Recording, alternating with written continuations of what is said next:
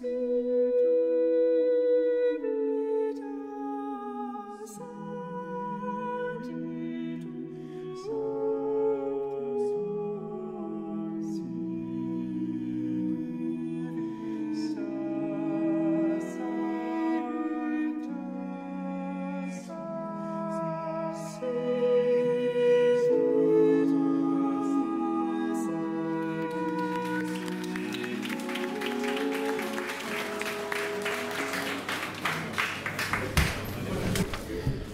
D'abord, chers amis, merci vraiment à Égalité et Réconciliation, à la section parisienne d'Égalité et Réconciliation, de m'accueillir, de me proposer de, prendre euh, la parole. C'est toujours euh, un plaisir pour moi de, répondre aux invitations des sections euh, de R. D'autre part, merci à chacun de vous, parce que choisir avec une telle température de venir passer l'après-midi à écouter une euh, conférence d'ordre politique, euh, eh ça, témoigne de votre, de votre souci du bien commun, euh, disons, supérieur à, la moyenne. Voilà, il y aurait bien d'autres façons de passer cet après-midi au frais, et vous avez privilégié l'information, l'information, et je vous en remercie. Euh, avant de, de, me plonger dans, le vif euh, du, sujet qui m'a été proposé, euh, rapidement, je vais évidemment vous, donner quelques nouvelles de Civitas. Je pense que c'est quelque chose d'attendu par, beaucoup d'entre vous. et donc, vous savez évidemment tous que Civitas euh, fait l'objet d'une menace de dissolution. Je précise donc que, à l'heure actuelle, Civitas n'est pas dissous. Hmm? Qu'on comprenne bien les choses, parce que sur les réseaux sociaux, on, voit parfois des gens mal interpréter euh, ce que la presse a, fait circuler. Donc aujourd'hui, Iketnung, Civitas est toujours bel et bien en vie et plus que jamais dans sa meilleure forme, puisque euh, les annonces euh, de volonté de dissoudre Civitas ont eu en tout cas un, effet euh, immédiat sur l'envolée des adhésions.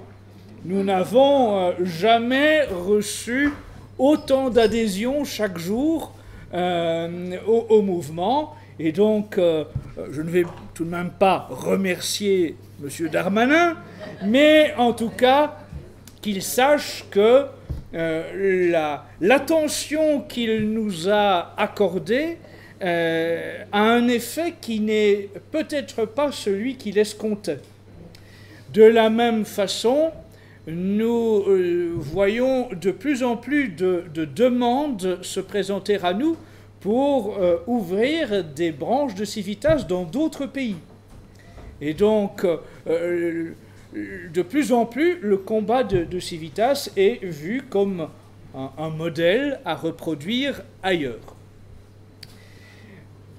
Disons que euh, maintenant, nous avons une, situation qui évidemment n'est pas euh, des plus confortables.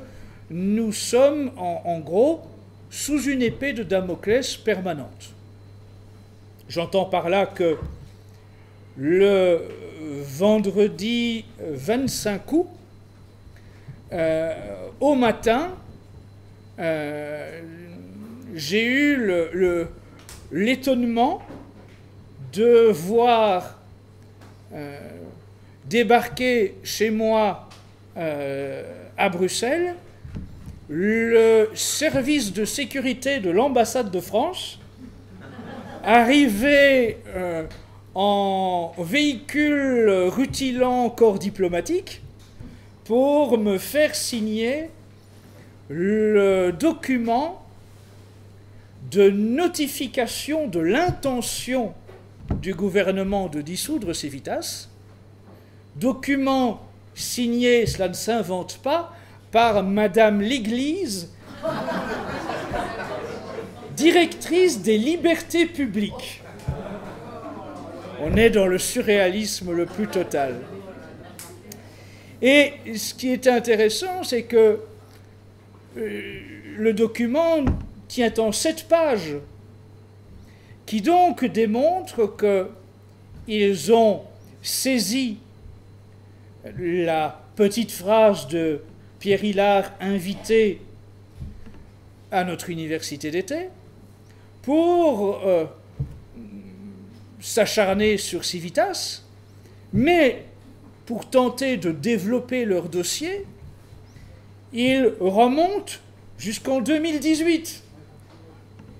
Et la liste des reproches qui nous sont faits vaut le détour.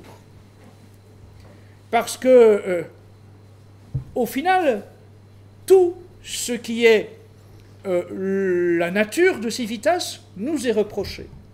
Tenez-vous bien, il nous est reproché de défendre la royauté sociale du Christ en France. Je ne vois pas en quoi euh, il existerait la moindre loi française qui empêcherait de prêcher le catholicisme en France. Mais pour Madame l'Église et la direction des libertés publiques, il semble que ce soit euh, contre nature par rapport à la République de prêcher le catholicisme en France. Il nous est, il nous est reproché de dénoncer l'action de la franc-maçonnerie. Il nous est reproché de dénoncer la subversion de l'idéologie du genre. Il nous est reproché de dénoncer les, la propagande LGBT à l'école. Il nous est reproché de euh, dénoncer euh, l'installation de centres de demandeurs euh, d'asile dans les, les, villes et villages de France.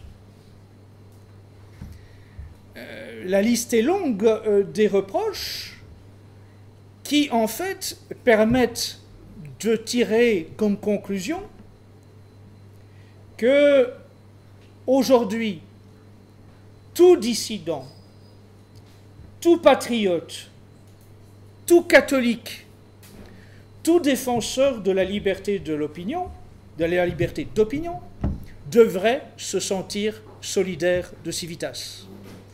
Il est évident que, sur base du contenu de ces sept pages, si Civitas devait tomber sur cela, alors demain, cette censure pourrait atteindre l'ensemble des mouvements, des maisons d'édition, des écrivains, des conférenciers qui défendent d'une façon ou d'une autre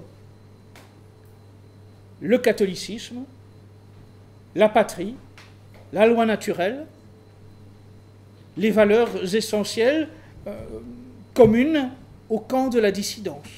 Tout cela, d'une façon ou d'une autre, pourrait tomber sous le coup de l'interdit. Donc, je tiens à dire cela euh, devant la, la caméra, que chacun, y compris les plus modérés, y compris les plus timorés, y compris ceux qui pour X ou Y raison, ne se sentent pas en phase avec le discours de Civitas. Je tiens à ce que chacun de ceux-là ait bien conscience qu'aujourd'hui, aux yeux du régime, nous sommes l'illustration du mal absolu. Mais eux tous, les plus modérés, les petits morés y compris, sont le mal relatif. Si nous tombons, c'est eux qui deviendront le mal absolu. Tôt ou tard, nous sommes tous concernés. Tôt ou tard, chacun sera confronté d'une façon ou d'une autre aux privations des libertés essentielles, fondamentales, qui sont en train de se mettre en place. Et personne parmi les catholiques, et personne parmi les patriotes, et personne parmi ceux qui aiment la France, et personne parmi ceux qui ont la liberté d'opinion chère au cœur ne devrait se sentir non concerné par ce qui se passe et qui affecte Civitas.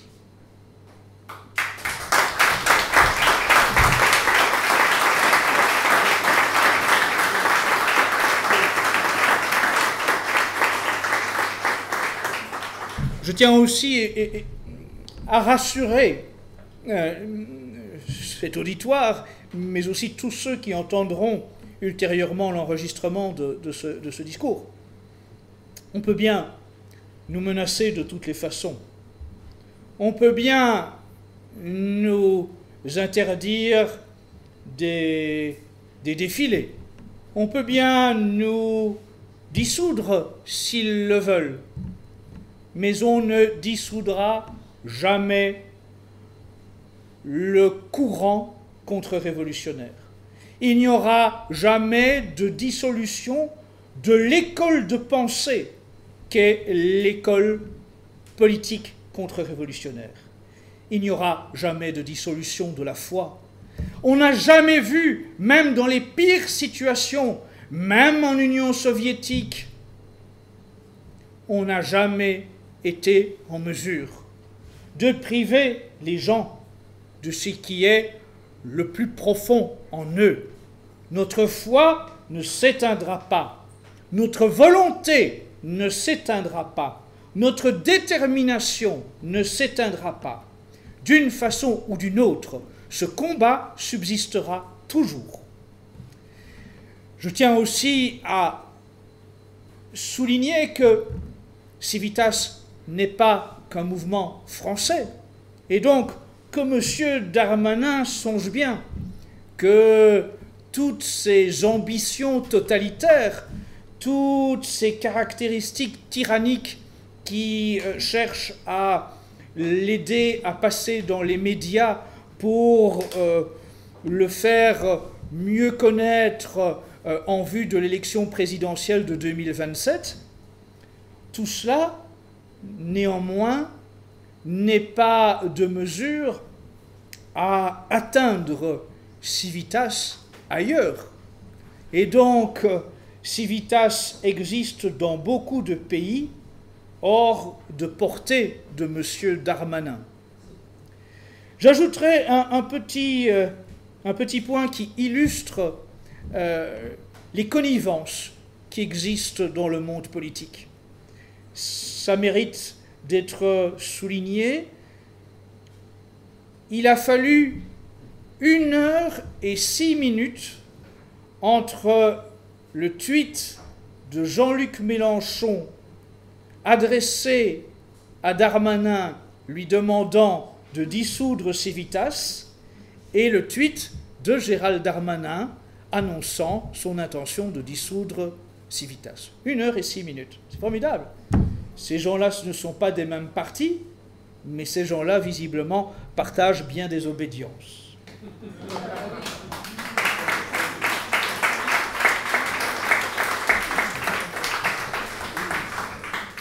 Revenons maintenant évidemment au, sujet voilà, de, la conférence d'aujourd'hui. Je pense que c'est très important d'aborder ce sujet euh, de la, de la doctrine euh, catholique face à la tyrannie, face au totalitarisme, euh, c'est particulièrement d'actualité. Euh, il faut comprendre que le catholicisme, d'abord, s'adresse à tous. Je veux vraiment insister lourdement sur cet aspect parce que c'est parfois mécompris euh, et disons que des caricatures sont parfois entretenues pour faire croire que le catholicisme traditionnel, je parlerai du catholicisme traditionnel par opposition à ce, qu'est devenu l'Église conciliaire, qui est une fausse image de ce qu'est l'Église, mais l'Église, le catholicisme, ne sont d'aucune classe. Ayez bien cela en tête. Le catholicisme s'adresse à tous sans aucune considération de niveau social, de niveau euh, intellectuel, de niveau professionnel, des plus humbles aux plus notables, des plus pauvres aux plus riches, des plus jeunes aux plus âgés, euh, il y a une place pour chacun dans l'Église catholique. Euh, ne croyez jamais que euh, l'Église catholique est un repère de bourgeois. L'Église est, est la maison de Dieu ouverte à chacun de vous. D'autre part, ne croyez pas non plus que le catholicisme est une religion de faibles. Euh, cela aussi, c'est une déformation entretenue par cette euh, Église conciliaire qui déforme tout, qui dénature tout, qui tronque tout, qui efface 2000 ans d'histoire et de doctrine, 2000 ans d'action et de combat, 2000 ans d'enseignement et de tradition. L'Église n'est pas une l'Église catholique n'est pas une religion de faibles. Elle est là pour oser se fracasser aux ennemis du bien commun, toujours et partout. Et c'est en cela que, aujourd'hui, dans la situation qui est la nôtre, celle d'un mondialisme parti à l'offensive pour installer toutes les caractéristiques d'un monde totalitaire, réunissant et concrétisant le meilleur des mondes et 1984 additionné en version 2.0, eh bien, c'est face à ce totalitarisme mondialiste que la doctrine catholique s'impose comme une clé pour résister et combattre. Il va de soi que il faut comprendre d'abord les caractéristiques du mondialisme pour ensuite les mettre face à la doctrine catholique. Euh, vous voyez depuis maintenant euh, janvier 2000 ou décembre 2019, avec le test Covidisme, comment les libertés fondamentales ont été si facilement réduites Et comment euh, il est possible par euh, l'ingénierie sociale de manipuler avec une facilité déconcertante le plus grand nombre d'entre nous. Comment il est possible de nous amener en conséquence à nous déchirer dans nos propres familles, à nous priver de nos activités professionnelles pour une partie d'entre nous, à nous priver de la possibilité d'accompagner nos mourants, de visiter nos aînés.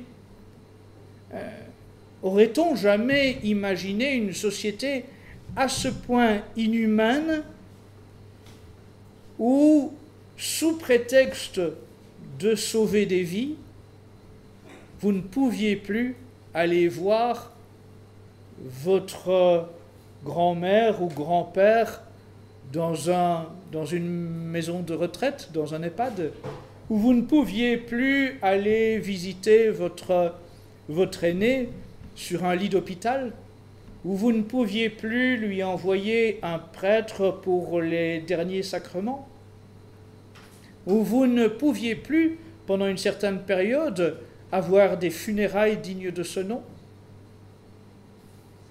Qu'est-ce que cela traduit de cette société? Anthropologiquement, elle a perdu toute sa dignité humaine. Euh, on a vu les, les, gens être encouragés à la délation.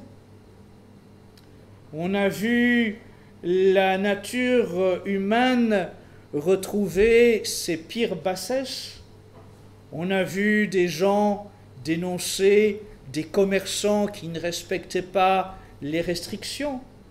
On a vu des voisins dénoncer d'autres voisins parce qu'ils accueillaient des gens au-delà du quota euh, accepté.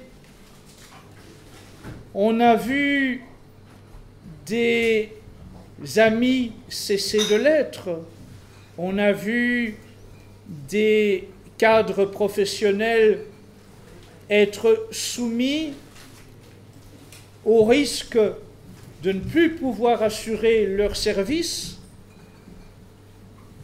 pour virer tous ceux qui n'avaient pas reçu l'injection. On en est arrivé à, dans la France rurale, priver une bonne partie des Français d'une possibilité d'avoir un médecin de campagne parce que ce médecin de campagne refusait de se faire injecter. Donc sous prétexte de garantir votre santé, vous avez des tas de gens qui n'ont même plus l'occasion de rencontrer un médecin, qui n'ont même plus l'occasion d'avoir un examen médical. Mais ça traduit quelque chose, c'est que l'incohérence a gagné. L'intelligence a perdu. L'intelligence humaine a disparu chez une grande part d'entre nous. La grande majorité de nos contemporains ont abandonné le raisonnement, ont abandonné leur liberté de réfléchir. Et voyez-vous, c'est un élément justement important de la doctrine catholique. Elle défend, elle développe, elle renforce le sens du discernement et la réflexion. Je sais que, évidemment, les, les pourfendeurs de, la foi catholique tenteront de faire passer l'Église pour euh, un, lieu d'obscurantisme. Mais cette République, est-ce que ce n'est pas elle aujourd'hui qui, dans les faits, dans la pratique, est devenue la véritable source de l'obscurantisme? Vous avez une vérité officielle et vous n'avez plus de possibilité de débattre. Vous avez une liberté qui n'existe plus de d'affronter des arguments. A-t-on jamais vu euh, euh, un obscurantisme plus, euh, plus développé, plus abouti que celui de la République française aujourd'hui qui vous empêche, vous interdit de débattre de certains sujets, y compris lorsque ces sujets sont pourtant de nature à conditionner l'essentiel de votre quotidien. Euh, rappelons-nous que euh, le, le gouvernement avait convoqué l'ensemble des directions des réseaux sociaux pour le, les contraindre à mettre en place toute une série d'outils de censure destinés à ce que vous ne puissiez plus aborder certains sujets autrement qu'en allant dans le sens de la doxa, de la vérité officielle. Or, de la vérité officielle, c'est le silence, pas d'autre permission. Cela, c'était l'Union soviétique. Ce n'est pas la liberté. On vous parle des droits de l'homme, mais les droits de l'homme n'existent pas. Euh, ils sont bafoués tous les jours. Le totalitarisme qui vient veut remettre en cause la liberté de propriété. Ayez-en bien conscience. A l'inverse, la doctrine catholique défend le droit de propriété. Et la doctrine catholique se bat pour que chacun d'entre nous puisse avoir accès à la propriété. Voyez-vous, dans les régimes catholiques autrefois, dans les États catholiques autrefois, tout était fait pour qu'il existe des moyens de devenir propriétaire d'un logement à la mesure des moyens de, la condition sociale de l'individu. Euh, dans les pays qui ont été les plus tardivement soucieux d'être euh, en, harmonie Église-État, tout était fait pour que l'ouvrier puisse devenir le propriétaire d'une maison, pour que euh, chacun ait un vrai foyer pour sa famille. Aujourd'hui, avec le totalitarisme qui vient, sous des prétextes fallacieux, on va taxer à ce point les propriétaires euh, sur tout ce qui est d'ordre de l'isolation, euh, le, le, Green Pass, que beaucoup ne pourront même plus conserver les biens dont ils sont les propriétaires en ce moment. Euh, les, les nouvelles mesures euh, qui vise à, s'en prendre à ce qu'on appelle les, les, maisons passoires. Euh, je vous rappelle, cet été, le gouvernement a voté des mesures destinées à ne plus vous permettre de louer un bien si vous n'avez pas mis en place certains euh, critères d'isolation bien définis pour beaucoup de propriétaires euh, qui n'utilisent pas l'ensemble d'un bien immobilier, ne plus pouvoir louer une partie de leur maison leur rendra la conservation de leurs biens extrêmement difficile. Mais dans le plan de Davos, parce que la France n'est jamais qu'un exécutant du Forum euh, économique international de Davos, dans le plan du Forum économique de Davos, cela ne s'arrête pas là.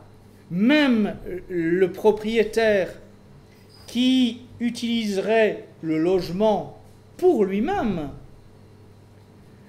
devrait s'astreindre à toute une série de modifications d'isolation sous peine de lourdes amendes.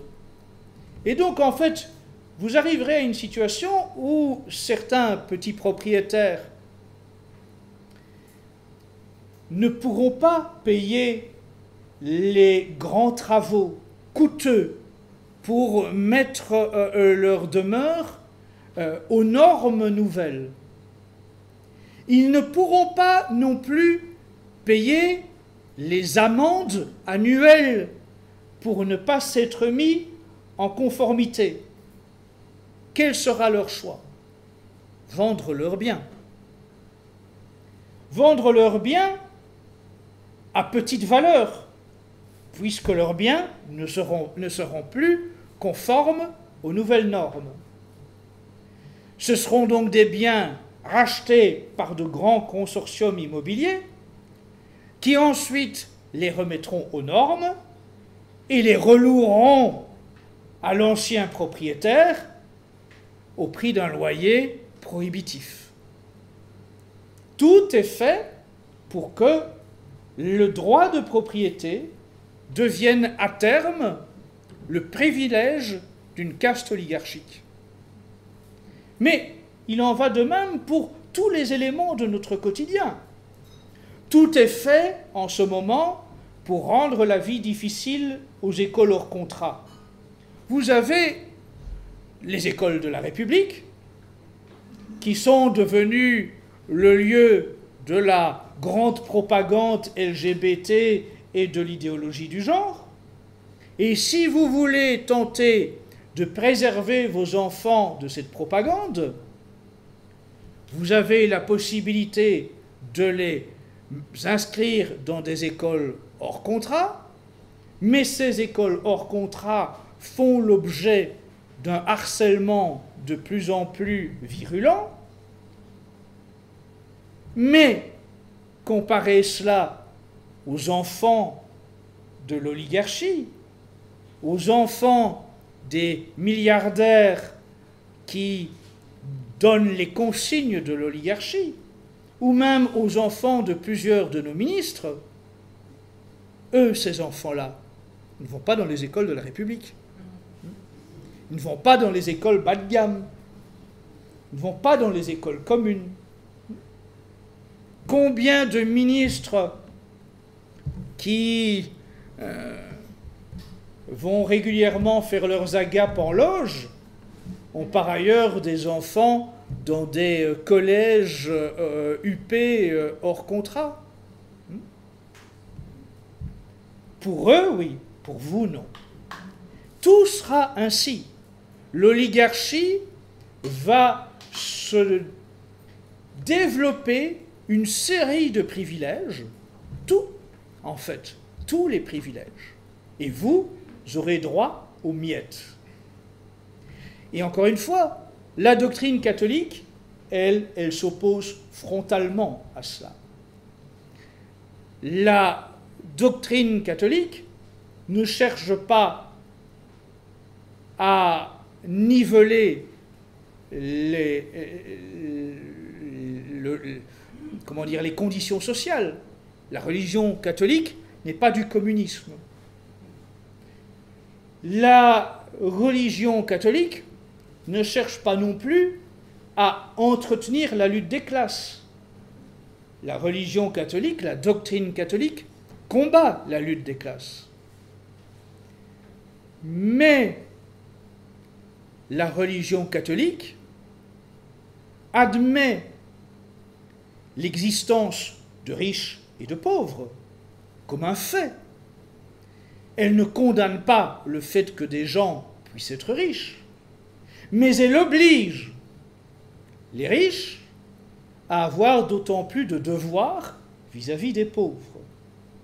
La doctrine catholique, elle enseigne sur le domaine économique et social le devoir des plus riches à avoir le souci du bien commun des plus humbles et des plus démunis. Et j'insiste, parce que c'est totalement occulté, mais en France, jusqu'au euh, début du XXe siècle, vous avez eu des députés de ce que l'on appelle le, courant du catholicisme social. les socialistes et les communistes, ils vous font croire que euh, le progrès social, c'est eux. Ce sont les rouges. Euh, Mélenchon, il peut pérorer, il peut, il peut euh, taper des poings, hurler et se présenter comme le disciple de Robespierre, mais les grandes avancées en France pour empêcher que les enfants travaillent dans les usines, c'est qui? Ne sont pas les socialistes, ce ne sont pas les communistes, ce sont les catholiques sociaux. Et quand euh, les députés catholiques sociaux ont présenté des projets de loi pour hum, d'abord limiter, puis euh, empêcher le travail des enfants dans les usines, qui a voté contre Les socialistes à l'époque, les rouges à l'époque, parce qu'ils ne voulaient pas d'un catholicisme social qui puisse avoir une emprise sur le monde ouvrier. Vous voyez? C'est ça l'histoire que l'on occulte aujourd'hui. Les rouges ne sont jamais les amis des ouvriers, ne sont jamais les amis du peuple. Les rouges, ce qu'ils veulent, c'est entretenir la misère du peuple pour en faire un, un bocal d'électeurs. Si les pauvres sortaient de leur pauvreté, les rouges n'auraient plus leur réservoir d'électeurs. Les rouges veulent maintenir les pauvres dans la misère. Ayez bien conscience de ça. Et les rouges sont les meilleurs alliés de la haute finance et des mondialistes. Les rouges proposent simplement un mondialisme qui est revêtu d'une autre sémantique. Mais leur internationalisme s'accommode fort bien du Forum économique mondial de Davos. Regardez les images de la réunion du Forum économique mondial de Davos. Regardez ces, photos, elles sont disponibles. Le, le, Forum économique mondial de Davos a un site qui mérite que l'on euh, s'y attarde parce qu'il contient quantité d'informations à notre portée. Qui voit-on? Que la plupart des chefs d'État, quel que soit le courant politique qu'ils sont censés représenter, viennent se courber devant Klaus Schwab et ses disciples. Il n'y a plus là ni gauche ni droite. Il n'y a plus là ni libéraux ni communistes. Il n'y a plus là ni patrons ni euh, zadistes. Ils sont tous réunis dans un même projet global. Et c'est important d'ouvrir les yeux sur cette vérité-là.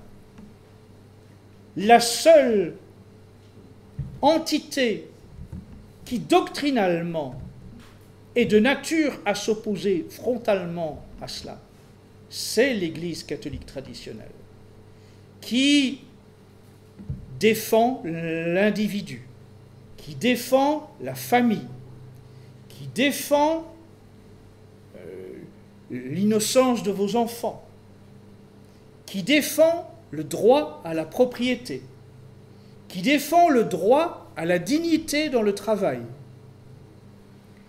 qui défend le droit aux soins de santé. Je rappelle qu'avant que la République ne nous fasse bénéficier de ses bienfaits, c'est l'Église qui organisait les hôpitaux. C'est l'Église qui organisait les maisons de repos pour les vieillards et les infirmes. C'est l'Église qui organisait les écoles. Et tout cela était gratuit. Tout cela était gratuit. C'est-à-dire que lorsque vous alliez dans un, hôpital tenu par l'Église, avant que la République ne nous offre le progrès, vous n'aviez pas euh, une grille tarifaire auquel vous souscriviez d'avoir mis le, pied dans une chambre d'hôpital.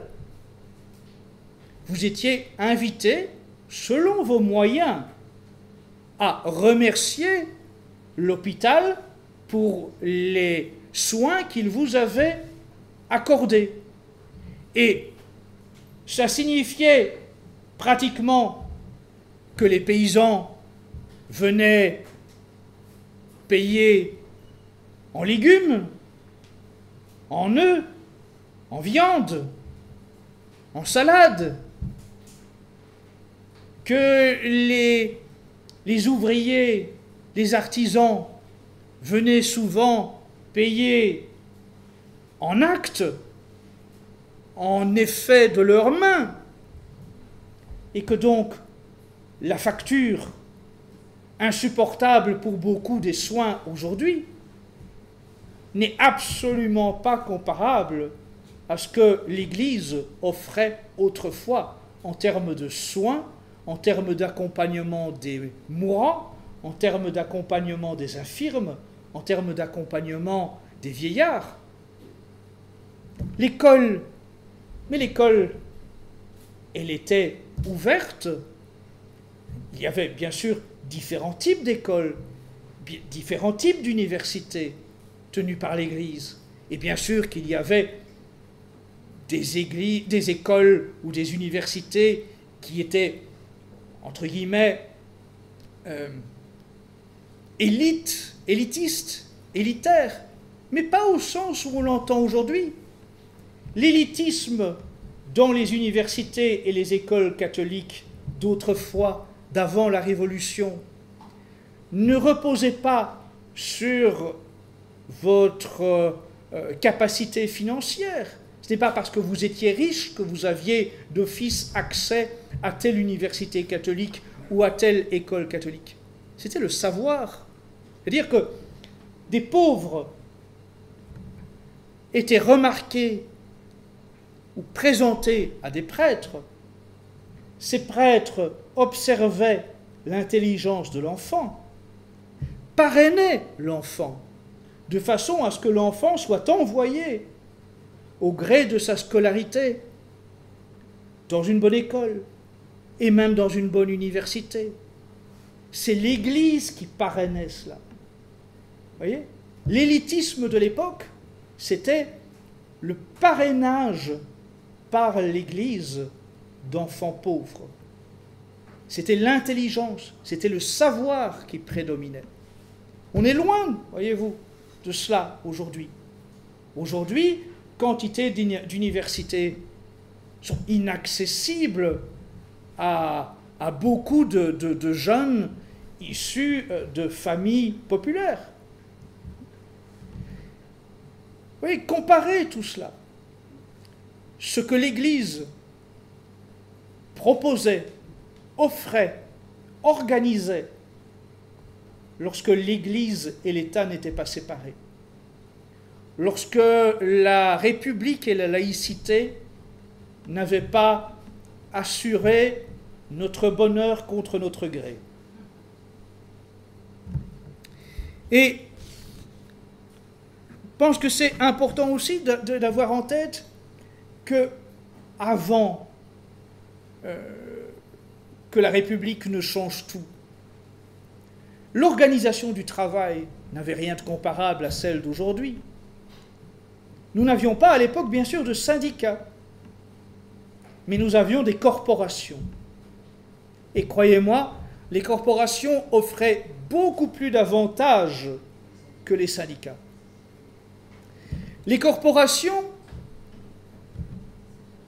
s'organisaient sur une activité professionnelle. Vous aviez la corporation des bouchers, la corporation euh, des, euh, euh, des charpentiers, et ainsi de suite. Il n'y avait là pas de hiérarchie entre le patron et l'ouvrier, ou entre le riche artisan et le petit artisan. Tous travaillaient dans une même direction, le bien commun de leur corporation, de leur activité professionnelle, parce qu'ils avaient cette conscience commune que pour que les choses prospèrent pour eux et pour leur famille, qu'il soit le patron, le riche artisan, ou l'ouvrier, ou le petit artisan, si la corporation des bouchers se portait mal, ce serait mauvais pour tous. Aujourd'hui, à la suite de la Révolution française, les corporations ont été supprimées. La loi Chapelier a supprimé les corporations. Et à la place, on nous vante les bienfaits des syndicats. Ah, les syndicats sont là pour vous défendre, euh, ouvriers, camarades. Mais quelle illusion Comprenez bien, s'il n'y a plus de chômeurs, le syndicat se porte mal. S'il n'y a plus de, euh, de, gens qui sont dans, dans la situation précaire, le syndicat se porte mal. Il aura moins d'affiliés. Donc le syndicat, il doit entretenir la misère. Il doit entretenir la pauvreté. C'est exactement ce que je vous disais avec les rouges, avec les partis politiques, socialistes ou communistes. Les syndicats comme les euh, partis rouges, ont besoin de conserver une misère pour pérenniser leur activité. Du reste, allez creuser un peu ce que gagnent comme salaire les hauts dirigeants des syndicats, et vous, vous verrez euh, rapidement qu'ils euh, sont loin de connaître euh, les problèmes de vie courante d'un ouvrier ou d'un chômeur ou d'un assisté social. Allez donc euh, demander au patron des syndicats euh, ce qu'est le prix d'un pain aujourd'hui et je me demande combien de ces patrons de syndicats seraient en mesure de donner la réponse correcte. Leur préoccupation, ne sont pas celles des pauvres. Encore une fois, comprenez bien, il y a vraiment une rupture qui s'est faite entre le temps où l'Église et l'État étaient associés, temps où la doctrine catholique conditionnait la rédaction des lois. Et la situation d'aujourd'hui, héritière de 1789, où tout est fait en réalité pour vous maintenir en situation difficile. Et pour euh, vous, euh, empêcher de bénéficier d'une solidarité, d'une entraide, d'un réseautage qu'offrait l'Église autrefois. Ayez bien conscience que l'Église, elle a toujours défendu la subsidiarité. Elle a toujours défendu ce qu'on appelle les corps intermédiaires. Elle n'était pas dans la logique jacobine et républicaine d'aujourd'hui, où ce sont euh, des fonctionnaires technocrates qui, dans des bureaux à Bercy ou ailleurs, euh, décident de votre sort, décident de toute une série de euh, mesures absurdes qui conditionnent votre quotidien. La subsidiarité et les corps intermédiaires euh, organisés par l'Église autrefois garantissaient une organisation de la société qui soit fluide et qui soit donc naturelle Aujourd'hui, ce totalitarisme qui se met en place, il, euh, il va vous amener des lendemains surprenants. Avec le crédit social, qui est l'aboutissement du plan mondial, qui est la façon de conditionner notre quotidien, de surveiller tout de notre quotidien. L'exemple du crédit social qui nous est préparé, il faut l'observer en Chine, où il est déjà très avancé. Dans les conférences, je, souligne souvent cette situation du crédit social en Chine, dans les grandes villes chinoises aujourd'hui. Tout citoyen a donc un carnet de points, comme vous en connaissez pour votre permis de conduire. Chaque fois que vous commettez un acte incivique, vous perdez des points. Si vous êtes catholique en Chine, vous perdez d'office des points. Les points sont nécessaires pour le moindre des détails de la vie quotidienne dans les grandes villes chinoises. Exemple, vous êtes dans une station de métro ou dans une gare, vous voulez euh, acheter une euh, canette d'une boisson, vous devez au préalable passer par le système de reconnaissance faciale du distributeur de boissons, qui vérifie si vous avez assez de points pour acheter votre canette. S'il vous faut des points pour acheter une boisson, imaginez pour le reste de tous les enjeux de votre quotidien. La surveillance est totale.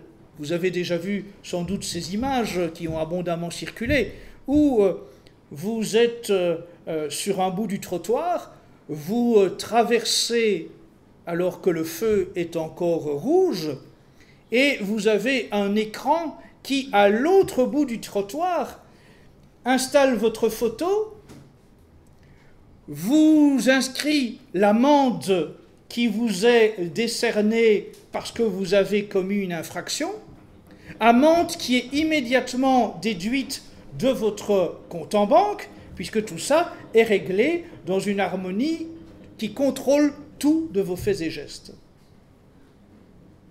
La surveillance est totale. C'est cela le totalitarisme. C'est que même et y compris à l'intérieur de votre foyer, vous êtes surveillé. Ce monde-là, c'est le monde de demain. Nous sommes sur la voie. Les Jeux olympiques à Paris permettront l'avancée de toute une série de nouvelles technologies qui ensuite ne disparaîtront pas naturellement. Elles amèneront à ce que euh, la France ait tous les outils pour euh, euh, la pratique du crédit social.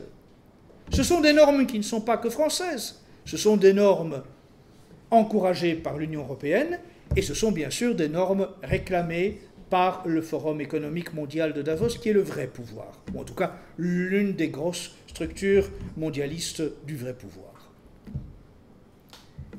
Le catholicisme, je vous le répète, le catholicisme traditionnel bien sûr, c'est le lieu, c'est la famille, c'est l'école de pensée du combat contre le mondialisme.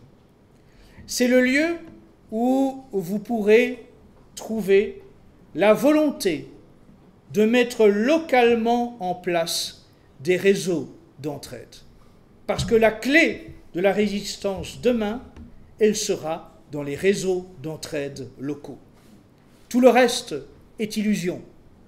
Les grands partis politiques peuvent bien vous promettre de raser gratuit.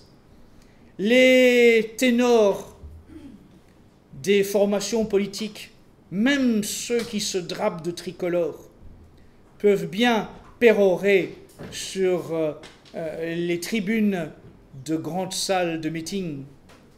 Ils n'empêcheront en aucune façon cette installation du nouvel ordre mondial. Et ils ne cherchent en aucune façon à mettre en place ces réseaux d'entraide pour les lendemains qui viennent. Les dissidents, quels qu'ils soient, doivent savoir que les catholiques leur tendent une main pour organiser ces réseaux d'entraide pour le monde totalitaire qui vient. Civitas vous accueillera toujours pour mettre en place ces réseaux d'entraide solidaires locaux, pour tenter de protéger vos enfants, pour tenter de protéger vos foyers, pour tenter de protéger la dignité de fin de vie de vos, aînés menacés par des lois mortifères. Civitas et les catholiques se battront toujours pour défendre le droit à la dignité du travail, à la propriété, pour défendre le vrai mariage, pour défendre la vraie famille. Civitas sera toujours là, d'une façon ou d'une autre, qu'importe les menaces, pour batailler avec vous, avec tous ceux qui veulent contrer le plan du nouvel ordre mondial, qui veulent mettre en place des alternatives, des actions souterraines, pour que, quelles que soient les mesures liberticides et totalitaires qui viennent, nous puissions nous organiser pour essayer de, de résister ensemble et de ne pas être écrasés individuellement les uns après les autres. Vraiment, je vous l'assure, le catholique est un homme ou une femme qui a le devoir de combattre. Le catholique, c'est dans la doctrine de l'Église. Il est un combattant, il a ce devoir de combattre. S'il ne combat pas, il est défaillant. Alors, prenez votre place avec les catholiques qui combattent. Ensemble, tous ensemble, tous les dissidents, les vrais dissidents. Il y a un combat à mener pour préparer maintenant les réseaux qui doivent nous permettre d'encaisser le choc totalitaire demain. Merci de votre intérêt.